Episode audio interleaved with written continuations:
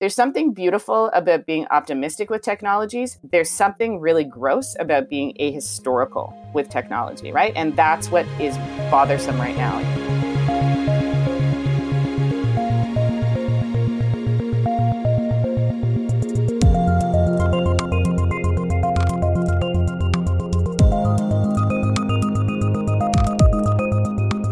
Hello, and welcome to Tech Won't Save Us, a podcast that wonders why the government seems to be more reliant on tech giants with every crisis that passes. I'm your host, Paris Marx, and today I'll be talking to Bianca Wylie. Bianca is the co founder of Digital Public and Tech Reset Canada, and she's also a senior fellow at the Center for International Governance Innovation. You can follow her on Twitter, where her handle is at Bianca Wylie. We talked about the problem with how governments are responding to COVID 19 by centering tech companies and tech solutions instead of investing more in public services and ensuring that we have a robust social structure in place to help people who are falling through the cracks. I really think you're going to like this conversation, so make sure to listen the whole way through. And obviously, if you like it, when it's all said and done, please leave a five star review on Apple Podcasts. That really helps where the podcast is new and only launched in the past few weeks. Thanks so much and enjoy the interview. Bianca Wylie, welcome to Tech Won't Save Us. Hello, thanks for having me a few weeks ago, the government of Canada announced that they have made a deal with Amazon um, to kind of manage the logistics of delivering their emergency supplies around the country. So, when you read that story and sort of the very few details that have come out since, what has kind of been your reaction? Yeah, a, a couple points. I think the first one was reminiscent actually of something that was Sidewalk Toronto as well, was when it was announced. The prime minister announced it and sort of announced we're doing a deal with Amazon Canada in the middle of this emergency and sort of looked like just be happy now because I said that, right? Like it was sort of this yeah. like that there's somehow like a normative good associated with that announcement, which is exactly the way I remember the sidewalk Toronto thing. It was sort of like, you know, when a say a cat brings you a dead animal kind of thing like a, hey look what i've got and then you know it would be perceived differently depending on where you'd be situated to the announcement um yep. and so that was that was the first thing was was the sort of that that the that the announcement was like without detail was supposed to be something that was good news but it, it had no details in it it was just we're working with Amazon Canada, be happy. So I find that interesting because I think it's that power of Amazon Canada, sort of the the idea that the brand is somehow now something that you know gets political endorsement from the federal government of Canada, which was on the heels of the Amazon incident with Chris Smalls, where they had a uh, you know there there were leaked notes about the executives at Amazon, including their general counsel, um, smearing a worker. And it's one of those moments where you where you're like wow so that happens that's making news. And then i turn to our federal government and that's the brand that they're expecting us to be happy that we're doing some sort of pandemic uh, reaction with right? It's wild. It's wild to me. It's wild because it's just suck and blow right? It's like it's like well here it's like you're holding two completely conflicting moments. Um, and so so those those were two things. And i think the third thing for me was that there was this sort of immediate flurry of why aren't we using Canada Post? And because they hadn't released enough details around what the thing was, because they later or in subsequent uh, publication that day explained that they were going to be working with Canada Post and others, but it was almost like they sort of create this confusion by not being clear. But then what happens is because the flurry goes around sort of the logistics and its relationship to this sort of what what people think of when they think of Amazon. Then the thing that nobody's talking about is okay, hold on. You're saying they're doing this deal at cost. You're saying you're using their online store. You're saying nothing about what they're getting access to that has all kinds of intangible value, right? So I saw this thread. I wish I could find it on Twitter a couple weeks ago, which was about the United States Postal Service. And somewhere in the middle of it was this really specific example of like the amount of information and uh, like logistics, uh, both information that is held by the institution. You know, there's a bit, lot of institutional knowledge there. Just that's just one strand of it of what is known when you get to look into and over systems, right? So that's just one. Never mind what is Amazon Canada now privy to throughout Canada's response to this. Like what is it what is it getting access to? What information and knowledge is it getting access to? And it's being framed as like we're doing you a favor, Canada. Right? So I mean, I think these are these pieces where just between the rhetoric and the narrative and the like what's missing and then the not clarity on what it is, there's not history of the tender. I can't get a number. I mean, it could go either way. It could be a number. It could be like almost nothing. And then they get to say, "Oh, look, we're doing this." You know, the sort of idea of doing something at cost. So there's just there's a lot in there that's missing, and you know, again, it just sort of fades into the background because no one is sharing details. And the last the, the last thing I'll say here, there was a um, an article about it, which and it's common, but it, it basically said that the, the details of that tender were, were covered under the Privacy Act. So you can't get access to what it is so here we are just be just be happy and believe that it's good for us like this is such a this is again like not not the way of a government that's talking about being open and being you know like for, for me these these are always the same issues with governments. It's like you're in you're always making hard decisions. Explain what you're doing. Show your work. Like if it's defensible no problem. But don't just do the like well we're just leaving all this stuff out um, so that's th- those are my pieces there. There's really, unfortunately, not enough. I'm going to keep trying to find stuff out about what that contract is. Um, all that I know is that it was, you know, through the COVID 19 response sort of action that the government is undertaking. So there's an entire suite of tenders related to this, and I think there's definitely like open contracting, and others are watching this because how these tenders are going down um, in the middle of a crisis is something that definitely needs more attention. I'm not surprised at all that these contracts are kind of covered by the Privacy Act, right? Because we see the same thing when, say, like Uber makes deals with municipalities and stuff like that, right? All of a sudden, we can't know anything about it because uh, it, they're dealing with this private company, blah blah blah, right? Right. Um, so it's really frustrating, and it presents these larger questions as we consider, because eh, as you say, this is just one part of a larger effort by governments to respond to the COVID nineteen pandemic, right? And increasingly, I feel like we're seeing this response shifting toward kind of like a technological framing, especially when we're considering things like contact tracing and how to keep track of where people are going. Um, there's this this growing effort to kind of frame it in a way where these are things that are going to be handled by our smartphones.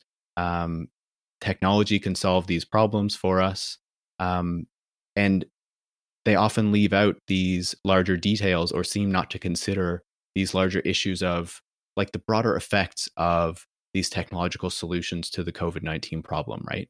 Um, so, so when it comes to the efforts of tech companies and governments to use technology to respond to COVID 19 uh, with contact tracing or in other ways that you've noticed, um, what are you seeing with that and what concerns do you have with the way that's playing out? Yeah, um, and well well framed um, because a lot of concerns, a lot of them really have to do with the lack of political imagination that is being shown here. So I'll start by saying that there's this persistent uh, social problem we have. We being, you know, I would say people who aren't in control of how governments are defining the use of technology in society or companies, um, and that's happening, you know, they're doing that together. Um, where the public response is always framed as sort of mitigating or defending against the worst version of a thing.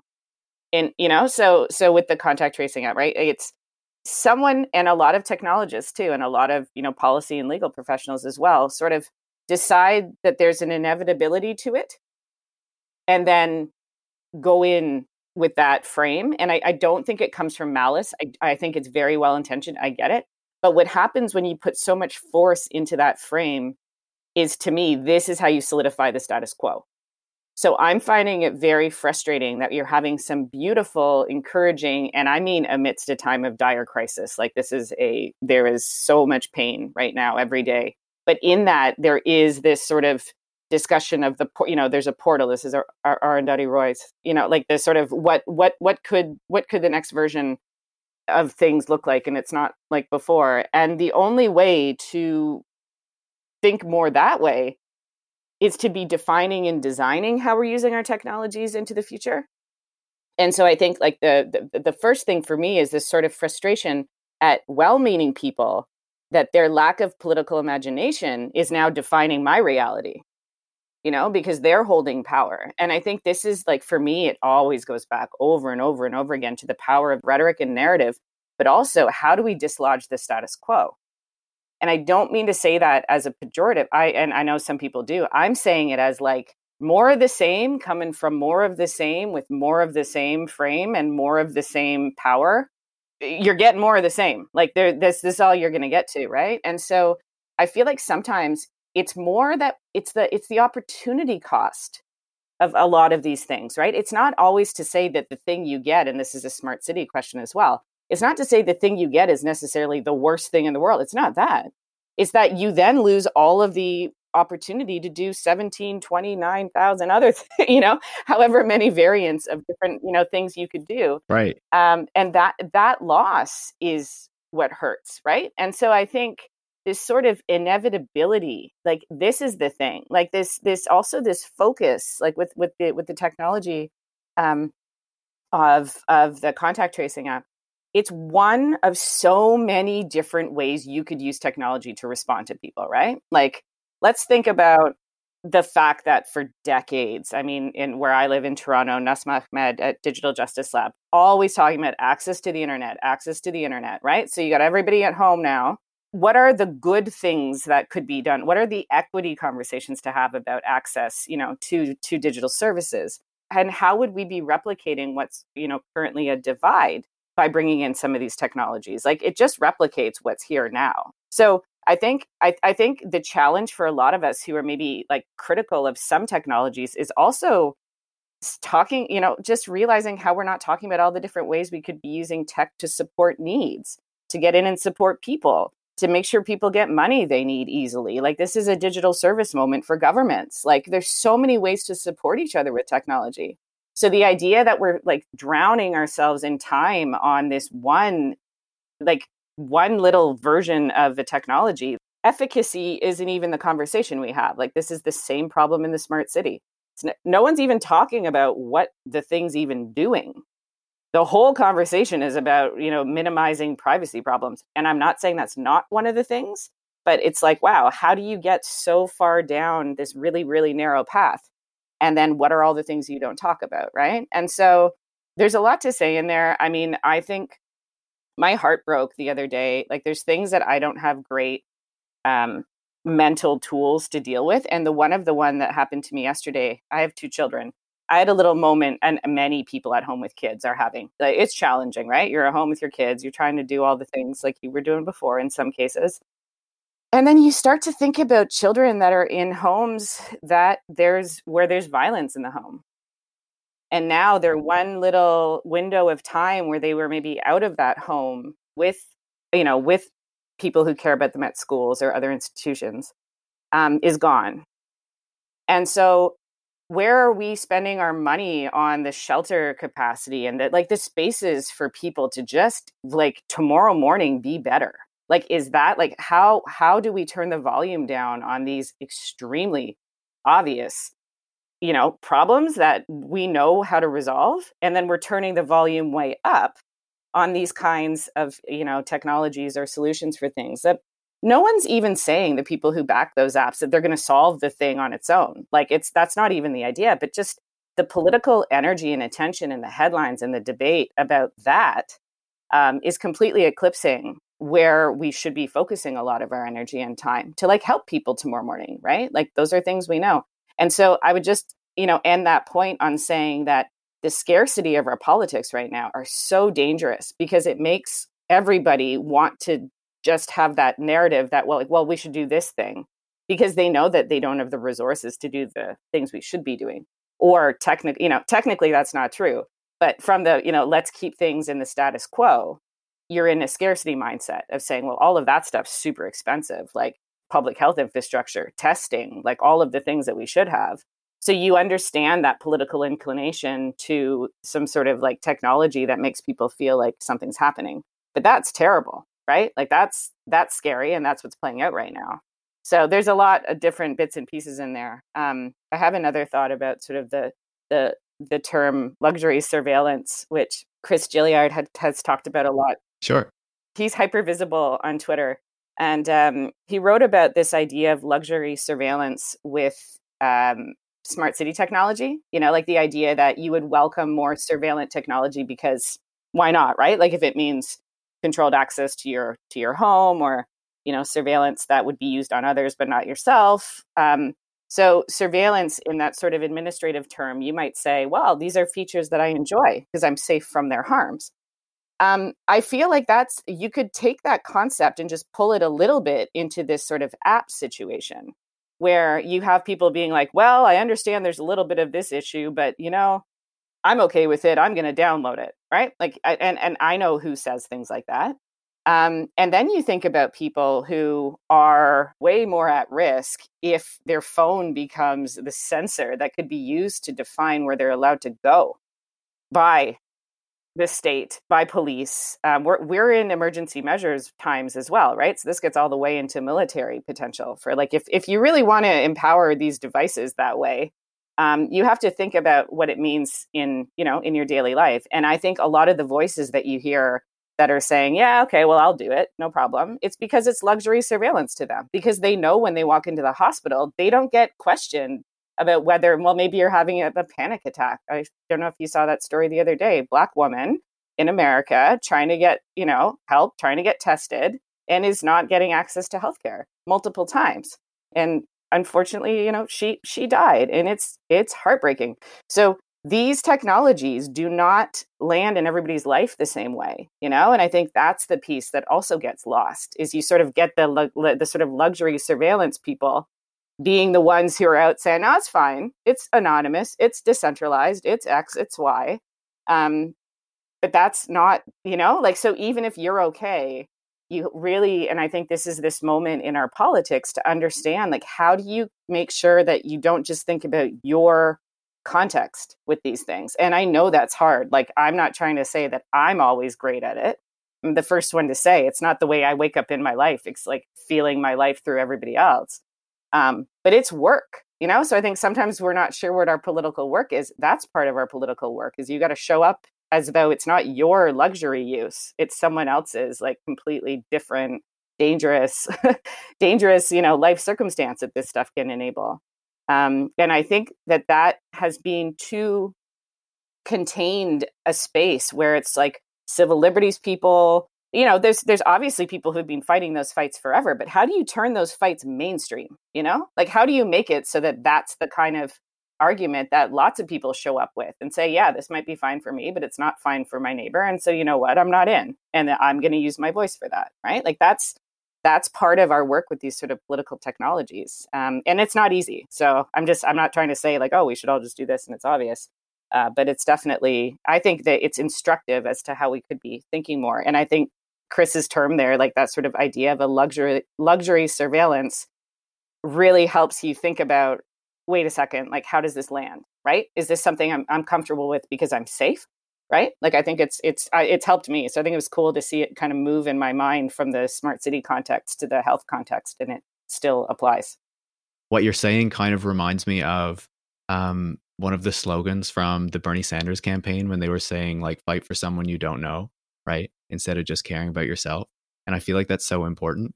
Um, and when we think about the inequities in cities when we think about how there was this narrative in the early days of COVID 19 that kind of like everyone has like an equal risk from the virus, right? But we know very clearly that that risk is not equally distributed. Um, there, there are essential workers who are at much greater risk of contracting the virus.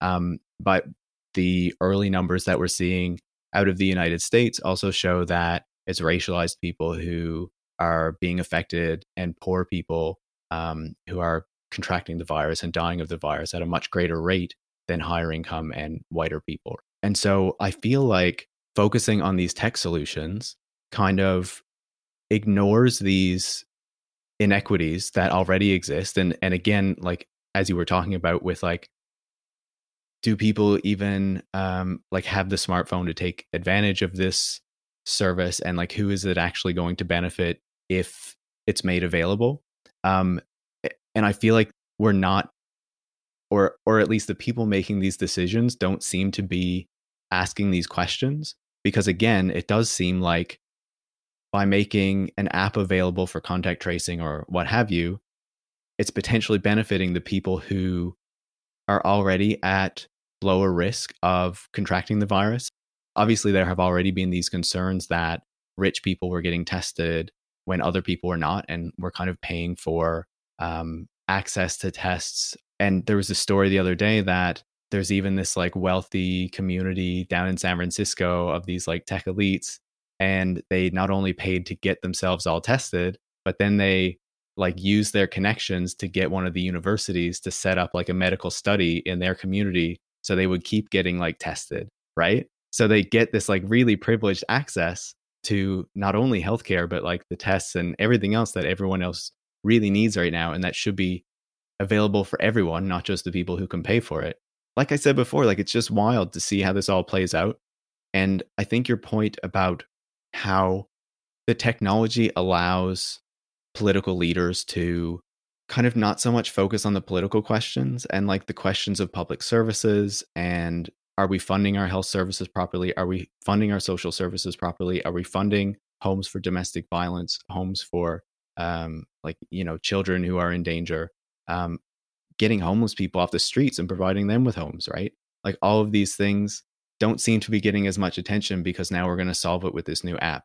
Exactly, and you you touched on a couple of things in there, and I think another piece to highlight. Um, Jay Pitter, um, in you know, she's in she's in Toronto. She's working all over the place in different cities uh, in North America and elsewhere.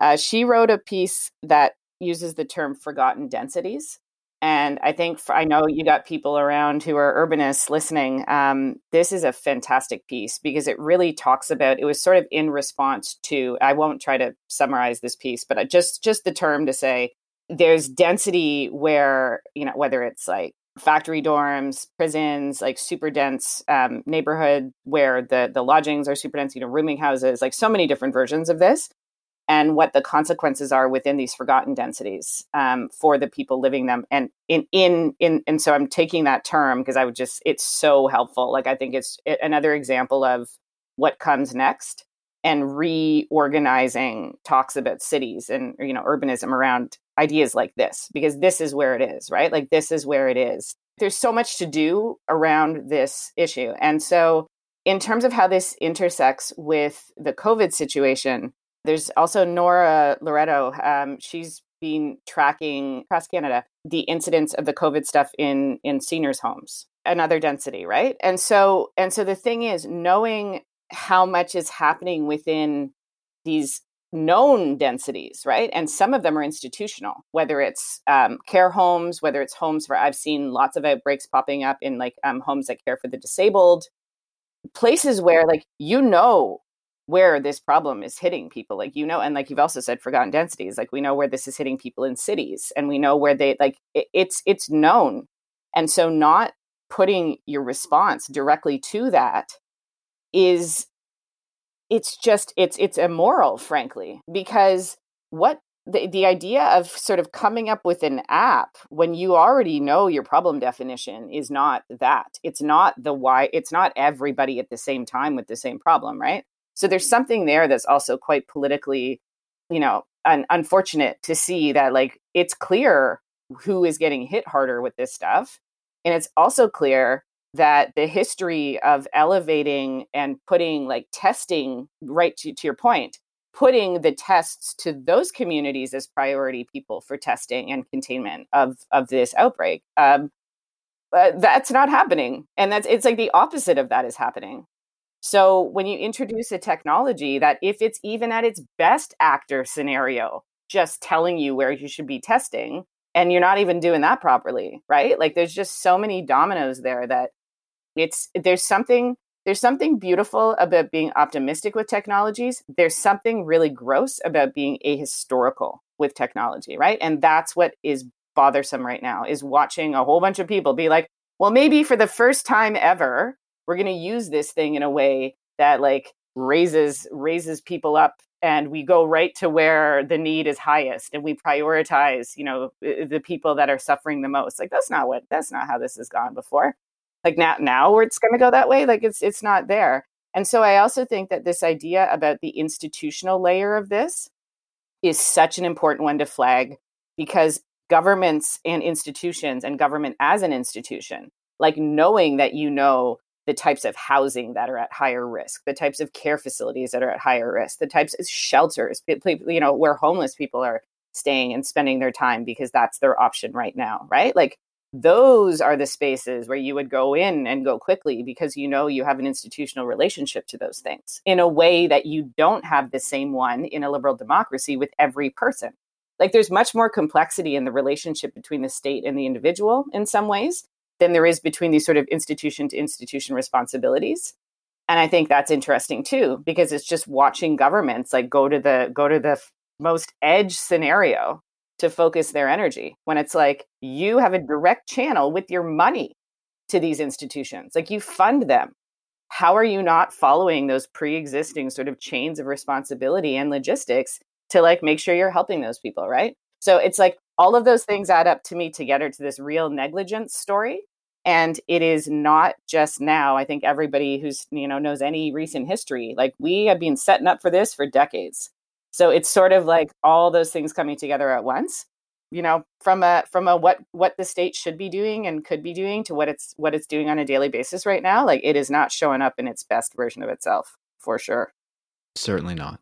So often when we turn to tech solutions as the solutions to our problems really um, instead of actually looking at the deeper roots of the problems and the more political aspects of the problems what ends up happening is that we don't solve the problem that we're seeking to solve we actually further kind of entrench that inequity that is kind of at the root of the problem in the first place right mm-hmm. and i think your your focus on the forgotten densities is so important because it does illustrate that like there's this broader conversation happening about how there's this concern on the right that dense places are where you are going to have a greater chance of contracting the virus.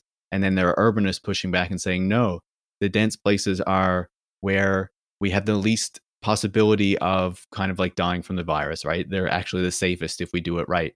But that kind of polarization of the debate on it kind of misses the nuances of what's going on there, which that article on the forgotten densities really um, pulls out really well by showing how it can kind of affect like public housing that has been neglected and all these sorts of things, right? Yeah. So I, I think that's a fantastic article and I'll make sure to put it in the show notes so people can go and check it out. Beautiful. But I feel like I feel like that brings us into this conversation of what the future of the city should be and how we should be focusing on the future of the city. And obviously, this has been, you know, a, a mutual concern for us, right? And you have done a lot of work um, on Sidewalk Toronto and pointing out the flaws of that kind of smart neighborhood project that's being proposed in Toronto. And I know this has been like an ongoing kind of fight for what, two plus years now, I guess.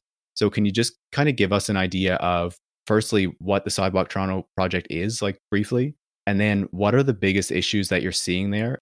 The the quick way to describe what it is, I think I just take it back to the to the beginning in 2017, where Waterfront Toronto, which is a tri-governmental public agency, for lack of a better word, um, it's a public corporation, but they're in charge of a whole whack of land on Toronto's waterfront and they're charged through the three levels of government in Canada to for its redevelopment and also to have an economic development um, plan for it. So not just let's develop this real estate as sort of a shared public asset, but also let's think about how we revitalize this like from a or vitalize it because it's you know fallow land a lot of it now.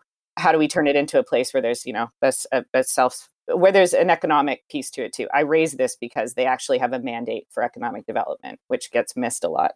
The major reason to explain why I'm starting with Waterfront Toronto, who is the the partner in this work, is it's not the city of Toronto. So this is a project that's being done through like a real estate corporation. Um, and Sidewalk Labs, which is a sister company to Google, and both of them are uh, subsidiaries of Alphabet. And so in 2017, Waterfront Toronto put out a tender and said, hey, there's this 12 acres here. Um, we'd like to get some proposals on how to develop it for the neighborhood of the future. And we want it to be many things sustainable, economic development. We want to have innovation, you know, on and on. All the keywords. All the keyword, all the words are there. Yeah. this comes full circle to a problem with narrative. But so all the words are there, and the, it was announced in at the end of 2017 that Sidewalk Labs had won this tender, and they were going to design the neighborhood of the future on Toronto's waterfront and build it from the internet up. Was there was there saying there was sort of images of where there would be data collection and also images of all the different kinds of like non-data driven technologies like tall timber is something they're talking about you know building um, a lot they talk a lot about tall timber. So long story short the idea was let's you know get this company to design this neighborhood of the future. They have a 50 million dollar us budget to go through that process. And um, it has been you know now that was october 2017 so yeah more than two years um, it was it was one of these situations where you have a whole bunch of people responding to a government asking a corporation to design a neighborhood. And and sort of just just that the opening salvo of that was sort of again it's that normative thing with amazon like hey we're gonna have a company and it's uh, a subsidiary of alphabet uh, design a neighborhood of the future. Is everyone excited? Good. Okay let's go and like completely drove over the question of hold on did the people of toronto sign off on this tender that that was a thing we wanted to have like hold on which that question has never been resolved. But the big point to make here, and we've been through years of many drawings, many plans, many discussions about how you use the data, how you don't, da da da. It's not about this, it's about that. Like it's just, it's hard from a linear perspective to bring you up to today. But long story short, it did not land in the way I think everybody thought it might. So there wasn't just this general yay. There was like, hold on. And I think in the point of time with the techlash, there's a factor there of a growing unease with you know tech companies moving into all the things you know it's not just it's not just urban planning it's health it's like you can feel the the implications of these big powerful companies sort of moving into public life in ways that to my mind none of us ever have asked for and it's just sort of happening because you know it's not being challenged enough by by the state to my mind so long story short there's been a lot going on with that thing and it's still going and i i i'm I, I can tell you that the point in time where things really changed was uh, October of last year, 2019. The two parties signed a sort of we're going to keep this going agreement with each other that basically it's where the media story took off and diverges from reality. The story that was making headlines was Canada beats back big tech or this thing is reined in now. We've set rules. It's fine. Good job. This is such a Canadian style thing too, right? The insecurity, just like, oh no, we got this. We're fine. No problem. Yeah.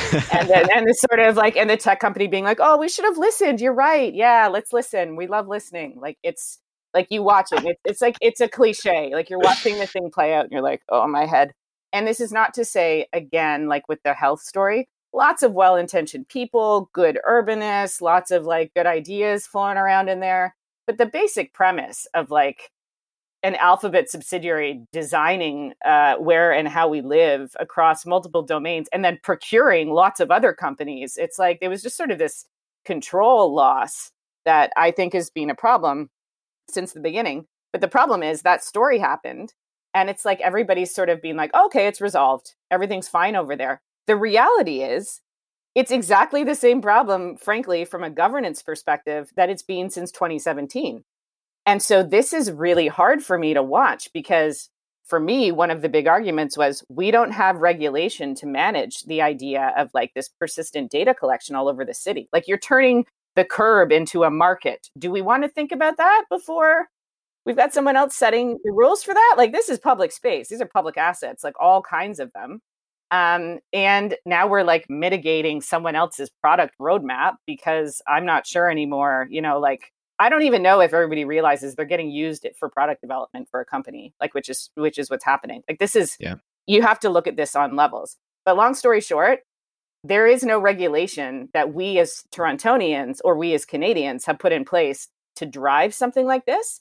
The city of Toronto is working on a digital infrastructure plan. It's being halted because of COVID. So like we don't have policy. We never had policy. We still don't have policy. But now nobody cares anymore, is what it seems like. Like now it's sort of like, oh, let's pretend to see if they're going to keep going with this deal. It's like, of course they are. They're writing it together at this point. And so it's kind of wild from a rhetorical perspective to watch that like once everybody thinks it's fine and it gets and this is um something that uh, Zuboff wrote about, and she's got a really good cycle of words for this. It's like it's a real fatigue. It's like a dispossession. Like you kind of get to this point of people being like, okay, well, you know what? Like it's not going away. So, like, what's the point? And there's lots of other things going on. And so, this idea, I'll just, you know, end here that regulatory capture, like, if you have a lot of money and time, man, you can do it very slowly. And if you do it slowly enough, the scrutiny goes. Because right now, the scrutiny is gone. And we're in the exact same situation we were at the beginning, frankly, from a governance perspective. The public is not driving it. There's contracts being figured out behind closed doors. And there's no there's no public directive here. It's just we're just mitigating what these two partners have decided they want to do. Like it's a fundamentally anti-democratic situation. But for me as someone watching it, it's kind of like a wild experience to go through like, okay, so everybody cared before.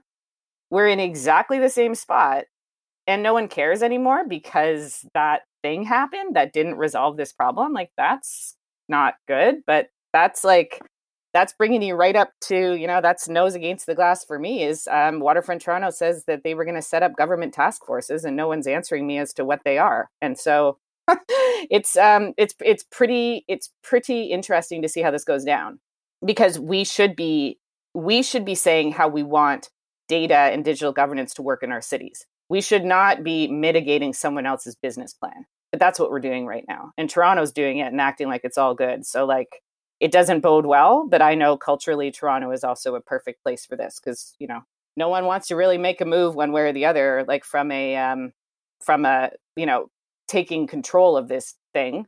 And I just think everybody's tired of it. So you you know who will win out in a situation like that and you've got all these political leaders who've thrown their capital behind it you look at this structurally it's it's very it's very difficult to make peace with the fact that the consent of the people was never required for this deal. Like i think you got a lot of people that are in a liability that that place was not set up for. Like i'm still shocked that lawyers that are paid with public funds are signing off on what's happening in toronto. Like this is still shocking me but sometimes I think I'm super naive. So here we are.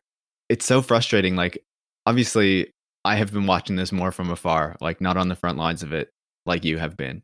And it's been so frustrating just to see this process, like, continue and for there to be all of these massive issues with it. And, and it just, like, doesn't seem to matter. Mm-hmm. Like, it's it's it's absolutely wild you know? Yeah well we we've come full circle t- to inevitability. It's it's like right what we were talking about at yeah. the beginning right? Like i think it's this idea that somehow you make it complicated enough long enough you put enough experts in there that somehow saying no almost feels like facile you know? Like it's kind of like well and this is what the, the management consulting companies have done over decades as well. Like there's just so much stuff going on over there that you're like, well, that can't possibly be a bad idea. And it's like, yeah, it is. But from a from an argumentation perspective, it almost feels too simple to say that. Um, but I think that's such a it's it's I just want I'm trying to pull us out of sidewalk to say this is a frequent issue with all of this technology is that like we don't look at efficacy and we don't look at whether it's doing its thing or not you know like how how is that something that's allowed to be skipped over like what is this thing even doing? Like all we're doing is mitigating issues we know about. We're not even asking like what it's like what is this actually achieving for all of us that we want which is the way we should be talking more about our technologies. So i just wanted to say it's that inevitability that the thing you're describing back to me with my feeling is that thing and that is the thing that i think we need to hone in on that it's not inevitable that we have other ways to build technology. As a technologist this inevitability kills me because wow we could be doing amazing things right? Like that's to put us on the rear guard defensive mitigation mode instead of all of our energy going to like building what we want um, that's that's a real letdown. And i wanted to mention something to you because of how much politics is part of you know this podcast and other things is like i don't have a grand nostalgia for the state either. Like nobody's acting right you know? Like it, it, it's not something that we then revert to just well states do things too. So i think this third way that we need to invent together is so important and it is happening through leadership of people in communities on the ground just like making things and doing things and proving them out without the support of the state either frankly right? And i think that's important to acknowledge and to like applaud uh, because sometimes what i get worried with some of the rhetoric around the state stuff it's like i don't want some of these big companies entrenched into the state because the state hasn't been acting right either you know like i, I just i think that's that's an important thing to keep real in our politics too so like that third way is challenging but it's going to take like much more people power outside of some of these formal structures right now. I think that is is like a fantastic point, right? We need to pay attention to how these technologies are being developed. Um, and that doesn't simply mean kind of retrenching and looking back to a way that structures worked in the past, right? And I know that we could go on and talk about sidewalk labs for hours, I'm sure. But like obviously we we also need to have a vision for what the future of tech in the public interest looks like. And I think you started to give an idea for how that might work right there. One of the ideas that I have been really excited by um, is this notion of kind of being inspired by public broadcasting and kind of like having this public alternative to the tech giants, right?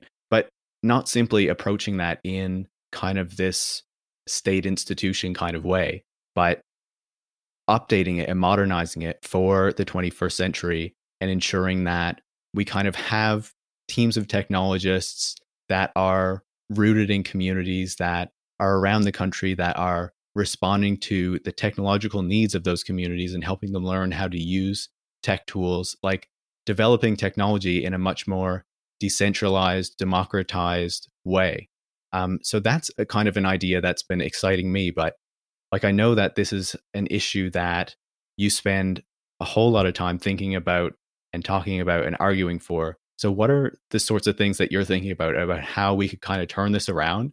And instead of always relying on these multinational, you know, oligopolies to actually take control of this ourselves, make it democratic, and make tech work for us. So, we're both thinking a lot about this. Um, and I'm gonna I'm gonna share uh, something that my colleague, Digital Public, Sean McDonald, said, and it just sticks with me every day. And it's my I might not get it exactly right, but it's basically, you know, you don't bring knowledge to an incentive fight. And the reason I, I raise this, and it relates to everything we've talked about before, but also here, is how do you how do we bring this sort of non-commercial piece into technology and its future, right? Because I think it's been so long understood as a consumer space and as a commercial space, even in the way it's in the academe, you know, like computer science and the way so much of research has been sort of suctioned into the companies and so little of it left on the table for public interest um, from you know in terms of intellectual property all of that like it we have a major major major um, inequity there right? Like and that's fascinating to me because i always think about math that you know is like you know computer science and math is not inherently capitalist. Not at all. Like, there's nothing about it that necessitates its activity be commercial.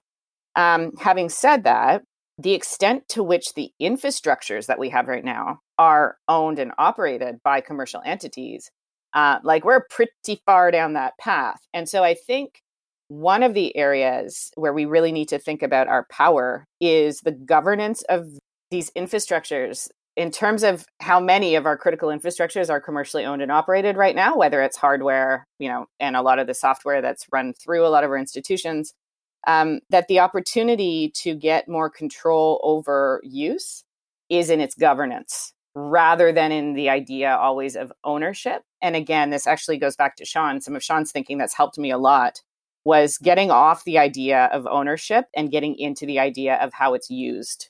Because we can do a lot more in our governance and to bring a democratic you know lens to the use of things which gets us off of needing to own them. Like i think there's something in there that's really really important that across the board in terms of saying well i don't need to own that infrastructure to define how it's used right? So i think this is where there's opportunity in both the regulatory spaces and in governance, whether it's at a local, regional, whatever level, to make rules. And I think hyper, hyper local rules around some of how our, our, our um, technologies are used are quite a good idea.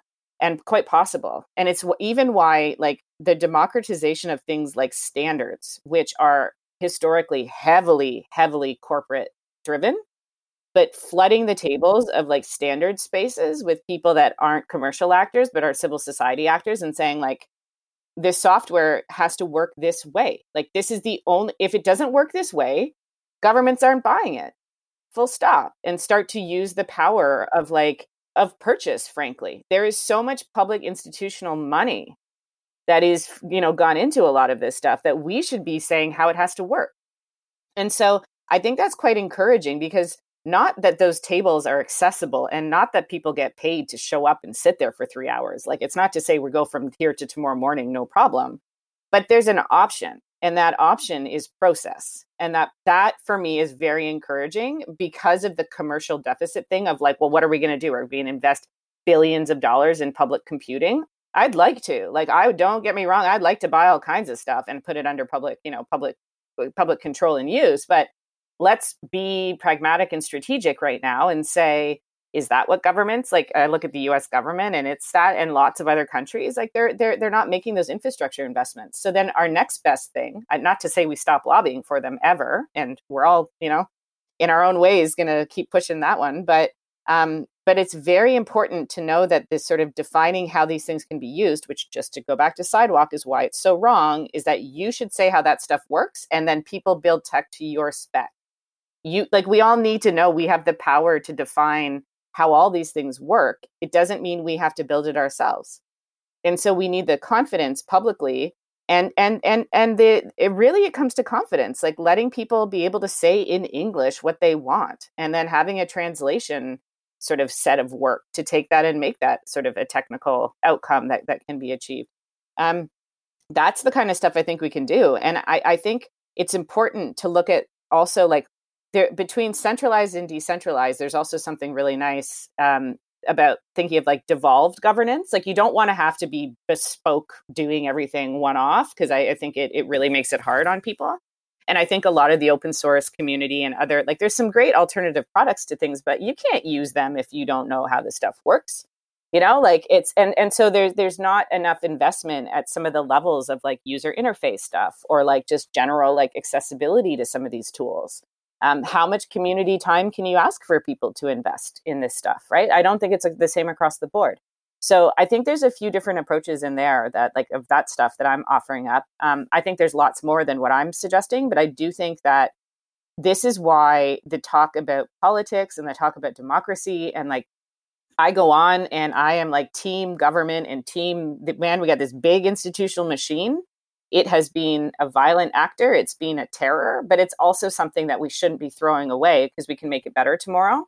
And that's the work that I think we can do through these institutions. And I wish the public institutions would be showing up and throwing their weight around a bit more. I mean, we we often talk about labor. Um, look at the power of the public sector unions. Like, oh, there's so much latent power sitting there. It sort of reminds me of tenured academics, where it's like, you you guys have the cover like you're it you're it right now like there's not that many more people that are as safe to be as political as you could be like come on out. Um, and so i think that's like those are a few different places where there's so much opportunity librarians like they they pull a lot of weight um, but th- th- there's room to sort of create these spaces of education confidence and direction so that we then point that machine to in that institutional machine to better ends um, because I don't think the political incentive is there. This is the problem: is that there's so much political incentive to just like go with the regulatory capture and go with the like, you know, these companies haranguing and threatening. Well, I'm just not going to set up shop in your country if you're going to make this hard for me. You know, like I'm going to take my thing elsewhere. Um, and so there's not a lot of incentive for that regulatory stuff to just come from a political actor. It's got to come from more public pressure as well. And um, I think all those things together there's opportunity there, but it's it's it's a slog, like for sure. And look at how many other priorities we have, right? I think that's something we always think about is which fights you're supposed to be fighting. Um, and there's a lot of ways to take that access to the internet fight as the primary and see how much good could come from that. Exactly to your point, right? Because once you have that access, you start to get into different ways to use it. Um, I'd like to share this thing that someone at the Mozilla Foundation shared with me, and it has stuck with me too for a long time um, a lot of the, the, the the stats you hear about access to the internet is about through it's through mobile phones. And so, and this is differing across country, but much like literacy, you know, literacy is reading and writing. And like, I never think about literacy as writing. I always think about it as reading in my little shorthand, right? When I hear literacy, boom, I'm thinking about reading and writing. And so you think about the same with computers. Like, it's not just access to what you get, it's building it yourself. And you're not doing software development on a mobile phone for the most part. So, like, how do you even make sure that you're setting people up to be builders and makers and authors, right? And it's not everybody shouldn't be a software developer. It's not everybody needs to learn how to code at all. But it's certainly that you have a much wider array of stuff that you can do with the internet if you have access to be like a, a maker and a you know someone who's able to use it as a creator, not just as a recipient. Because I think even that idea of that like recipient piece is part of the inev- the inevitability and like when I talk to people, so many people I know are like, well, I don't really like what's going on, but I'm complicit in it as a consumer and I don't know what else to do. You know, like that's that's got to be the most common thing I hear from people. So the only way I think to start to bend on some of that inevitability is to make sure that the things you talk about in terms of like what people can do themselves um, are also more available to the people who know how to do them and who know how to do them offline. Like you look at and I, it's so politically challenging to talk about this properly so i'm you know forgive me if i say this wrong but like there have been people who have been thriving despite every single thing our society has done to them and they still show up with joy with love with care with support. And so like to take that kind of knowledge and bring it into other spaces is this incredible opportunity for lots of us to learn from that you know? Like it's it's it, you don't want to make something you don't want to make it sound like oh that's an opportunity because it's terrible. It's saying like people have built a lot of their own networks around things in in the offline world and so like what does that look like to bring more of that into digital spaces and what can the rest of us learn from that? Um i never i never ever like to use the word resilience because i was this um this wonderful poster from new orleans and the woman's name is escaping me right now but it's like don't call me resilient it just means you can do more to me it's so good. Like I, that word always makes me feel uncomfortable because I think that's such a perfect way to describe it. But the reality is that it, eh, let's shove resilience aside. It's pure knowledge of like how to make things work for a community despite terrible circumstances. And so that's the kind of stuff that to me needs to find a space more in the in our in our technologies. And I think there's so much there. And if and if if people are willing to share, I mean, no one has to, and not everybody's partied everybody's stuff um, which is a whole other conversation. But I, I, hope you know what I'm sort of gesturing at there. That that's that's that's where I see hope, and it's like we can fall behind some of that knowledge and learning. We're not starting at zero, you know, with all of these things. So yeah, we we take our sociology of a lot of this in, in history and move it into a technology lens. And I think, man, we have so much to do. That's just right there. Um, but we got to break out of this everybody else's inevitability problem, um, which is hard when you go to, to the media narratives. So hate to bash on journalism because they're doing a lot of good work, but they also repeat a lot of stuff that is problematic. Um, so thanks for making a space for us to not do that. and obviously, thanks for all of your work. You know, I I think that that leaves us in a really good place, right? Like the challenges ahead are large, right? They're great, but there's also a lot of opportunity um, if we can kind of build those collective structures and kind of come together to not just demand that our governments do better, um, but to start to kind of build alternative structures and to exert our power in whatever way that we can, right? Yeah. Yeah, and and I love to say like we are the government. We're the government. Like we we need to understand that that's that, that it's us. It's not like oh you're bad over there. Like it's like that's because you're like everybody has a different level of responsibility to what we are the government means. It's not all the same at all, but there's a lot of people that are holding a lot of power and just sort of latent and just sitting there and just holding space, status quo kind of stuff. So I want us to take responsibility for that machine, like more of us and the people who are very close to like being able to push it differently.